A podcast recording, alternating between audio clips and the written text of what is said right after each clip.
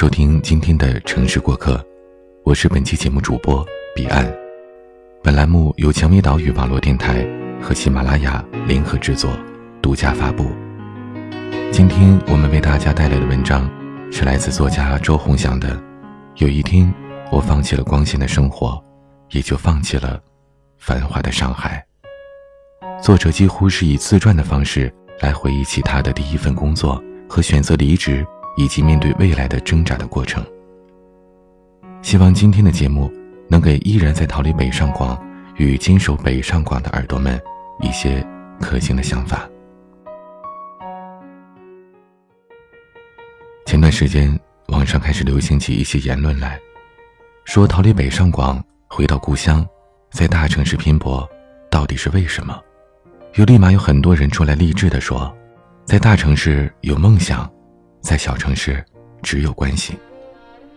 当我在地铁上看到众说纷纭的种种言辞时，我其实刚刚结束完我一天的工作。这是我毕业之后上班的第二年，准确的来说，马上步入第三年了。我已经习惯了上海的生活，但却也习惯了安于现状的自己。刚毕业的那一年，我进公司，公司里人才济济。又是留洋归国，又是名校出身，像我这样平凡的人挤在他们中间，更多的压力来源于我的见识和技能。因为外企的关系，总是担心语言这个环节跟不上，于是私下又是充电又是拜师，几乎休息日都献给了学习，但也乐此不疲。因为充实，也因为能学到更多的东西，觉得自己一下子提升了好几个层次。但是这样的日子，很快就被繁忙的工作取代了。我开始没有时间去学习，也没有时间去看书。后来，我没有时间做自己想做的任何事情，完全的二十四小时在线。那是我最糟糕的状态。糟糕是因为我变成了一个不思进取的人，因为我为了工作已经不再去投资自身了。我要为每一批的订单操心。因为每一单的质量和交期，都是关系到我升职的重点。有时候，晚上也要考虑每一个细节有没有做到位，连行走的时候，也开始担心之前标注的东西有没有问题。总而言之，为了工作，我丢掉了我自己。去年九月的时候，公司组织变更，我亲爱的师傅远渡去了印尼。我的主管做了领导，我独立管理起每一个项目来，又在自己熟悉的领导下办事，怎么看来都是赚到了，但事实并非如此。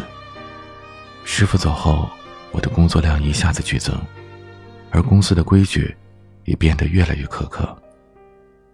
当然，之前的许多方式方法都要在实际的工作中求变，虽然是和自己联络的老客户打交道。但部门的增多让我有些吃不消。一个是和我同批进入的同事，成都的女生，辞职的那天过来和我打了招呼，说她患了抑郁症，基本很难做下去了。她走的时候，公司没有张扬。她离开了上海，很快就回了成都。另一个是小我一届的小朋友。原本之前已经有和我提出要离开公司的意向，但我没想到他会比我先做出决定。他说：“这基本不是他想要的生活，他要结婚，要有家庭。上海这么大，只会淹没他。”五一的时候，我回了趟家，家中也有各种事情缠身，我借机去了成都散心。碰巧之前辞职的同事有几个都在成都，和他们吃饭的时候聊到了自己。那个患抑郁症的女生已经康复了，而且租下了红星路附近的写字楼，准备开店。当时我竟然佩服起她的勇气来。我说：“我估计也要走了。”她说：“其实辞职和分手一样，最难过的是自己这关。明知道已经没有感情了。”却还是要为了面子耗在那里，耽误的是大家的时间。回上海前，我给主管发了信息，说：“抱歉，我可能不能和团队一起走下去了。”其实我已经承受了很大的压力，我甚至没有告诉家人要辞职的消息。晚饭时隐隐约约的和母亲提起，没有明说，也希望得到她的认可。母亲没有多说，只说找到下家之后再做决定吧。领导没有给我明确的答复，只是让我回上海再说。从重庆飞上海的路上，我思考了很多。我是真的有勇气离开吗？其实很多身边的人都知道，我那时候的工资相对于身边的同学，已经不算低了，有好的公司背景，好的前途，甚至可能去海外发展，经常漂洋过海去出差。而失去了这些的我，还有什么呢？还有梦想。我说出来，恐怕大家都要笑掉大牙。如今的社会，梦想还值几个钱呢？但我还是要说。回到上海之后，我和主管谈了要离开公司的想法。说来说去，主管也不愿意让我离开，各种游说。当我提出辞职开始，在办公室已经如坐针毡。虽然还是很用心的做事，但却已经挂记着领导审批的事情。主管一直没有签字，也一直没有正面回答我辞职的事情。他告诉我九月份就要升职加薪了，让我再等等。但是，我已经没有办法为了那工资出卖自己了。工作就是这个样子，如果你安分守己继续做下去，钱不会少给你，但你也越来越失去自己了。因为除了这份工作，你不知道自己还能做什么。而我知道，如果我继续下去，九月加了工资，我就更难离开这里了。只有违背自己的内心，过一辈子。我想起了自己曾经写过的一句话：或许只有你一无所有的时候，你才会急迫的想去追求你真正想要的东西。在这里，我要感谢我的师傅。上班三个月后。他叫我去银行开了个零存整取，每个月留一部分存起来。到这个时候，存折里已经有了不少钱。其实，即使我不上班，也基本上可以够一年的生活费用了。如果取出来，也可以作为我创业的一部分资金了。我不喜欢拖拖拉拉的做事，既然已经决定离开，并且提出了辞呈，就希望得到明确的答复。终于在我的询问下，领导给予了最终的回应。那夜的欢送会，我居然也痛哭流涕。即使有太多的不愉快，也感谢公司教会了我很多事情。作为我毕业之后的第一份工作，应该是我人生道路上难以忘怀的风景线。那天我依旧跟往常一样，从南京东路坐十号线回家，好像一切都没有变。只是我第二天。终于不用上闹钟，内心却也因此感到空荡荡了。辞职和失恋其实很像，这个时候你是甩掉别人的人，但是你并不会因为真的甩掉了别人而轻松多少。因为常年陪伴，你此刻却孤身一人了。离开公司之前，供应商的老总和我聊天，他问我。你喜欢上海吗？我喜欢，发自内心的。那此刻我要离开上海吗？开始新的旅程，还是回到故乡？我又犹豫不决起来。地点无法确定，也没有办法确定项目。如果项目不能确定，就不能锁定相关的人。我会什么？这是我首先考虑的问题。写作、摄影、教课，还有呢？我无法只能在文艺上有所特色。那如果把这三个东西融合在一起呢？脑袋里突然出现了好多新奇的想法。既然已经有了眉目，那地点就必须决定下来。回重庆还是不回重庆？于是我问自己：回重庆我有什么优势？不回重庆，我又有什么优势？最后我列出的清单里明显的告诉我，回重庆没有什么优势可言。首先，我不是在重庆念的大学；第二，我不是在重庆拿到的第一份工作的 offer；第三，回到重庆就很难再有机会出来了，那离我的梦想似乎只会越来越远。没有资源，没有人脉，没有任何优势，为什么还要回去呢？既然不回去，那我要在上海创业吗？投资大，前期风险高，而且合伙人难找。和我一批的同伴，大部分还不敢辞掉工作，因为没有足够的积蓄，辞职就等于死。不回重庆，不在上海，那我到底在哪里开始我的事业呢？这是我最头痛的问题。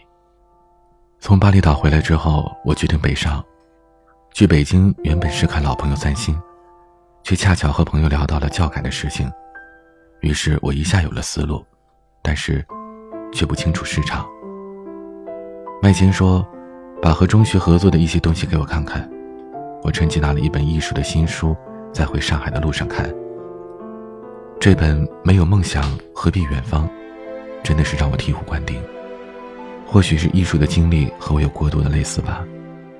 虽然行业不同，却真的是惊人相似。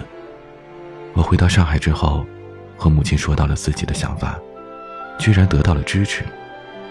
我说我要回重庆和他好好谈谈，然后就要开始我的第二人生了。再说说工作吧。我不知道别人对于工作是如何看待的，至少，我认为工作并不是赚钱的工具。如果有一天，工作成了你赚钱的工具，那可能你必须为这个工作奋斗终身了。工作之于我有三点：第一，工作是学习技能的最佳场所，不管是做人还是做事，技能的增长是必须在职场中学到的。而这两年，我感谢公司让我多学习了一门语言，这确实是受用终身的技能。而工作技能，当我发现已经不能再增长。即使我往上做，也只能在做这些工作时，我就知道，这份工作已经不适合我了。第二，工作是积攒人脉的最佳场所。没有工作，你就很难去结交朋友。我所谓的朋友，不是一起吃喝玩乐的人，而是能够在社会立足时助你一臂之力的人。人脉圈是很重要的一环。同样。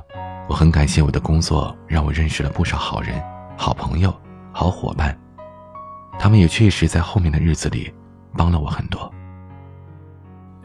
第三，工作最后的价值就是赚钱，可如果当工作的三层只剩下最后一层价值的时候，这份工作便也没有了太大的意义了。这也是我离开工作的原因。我在上海最后的日子。收拾了所有的东西，把回忆都打包。我要离开我所爱的上海了。端午的时候，大学同学来上海做客，他告诉我，上海是座繁华的有些不真实的城市，但是我却知道，它真实的记录了我毕业之后两年的青春。我终于要去做我自己的事情了，我可以为自己的勇敢干杯了。或许有的人继续留在上海了，但我没有，因为我知道，这不是我目前要的生活。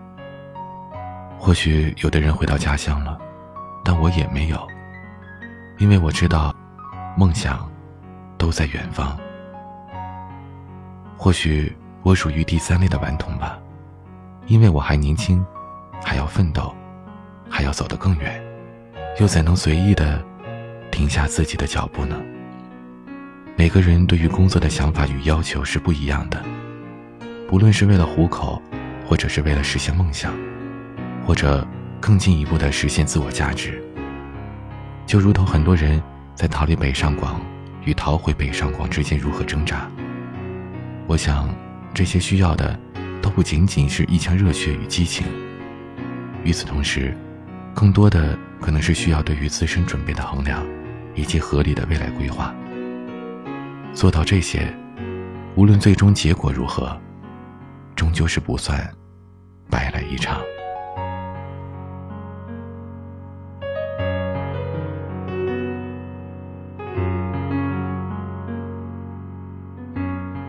今天的节目就要和耳朵们说再见了，谢谢你们收听。想要收听更多的精彩节目，可以在喜马搜索“蔷薇岛屿网络电台”，也可以下载喜马拉雅手机客户端，或者关注我的个人首页，给我留言。也可以关注彼岸的微信，搜索 “DJ 彼岸”的全拼。如果你想了解电台的最新节目预告和电台的近期活动，也可以关注我们的新浪微博。蔷薇岛屿网络电台网，如果想要咨询应聘相关微信及推荐文稿，可以加入我们的官方 QQ：二四四二七六零六二二，或者是招聘群：幺四六幺七五九零七。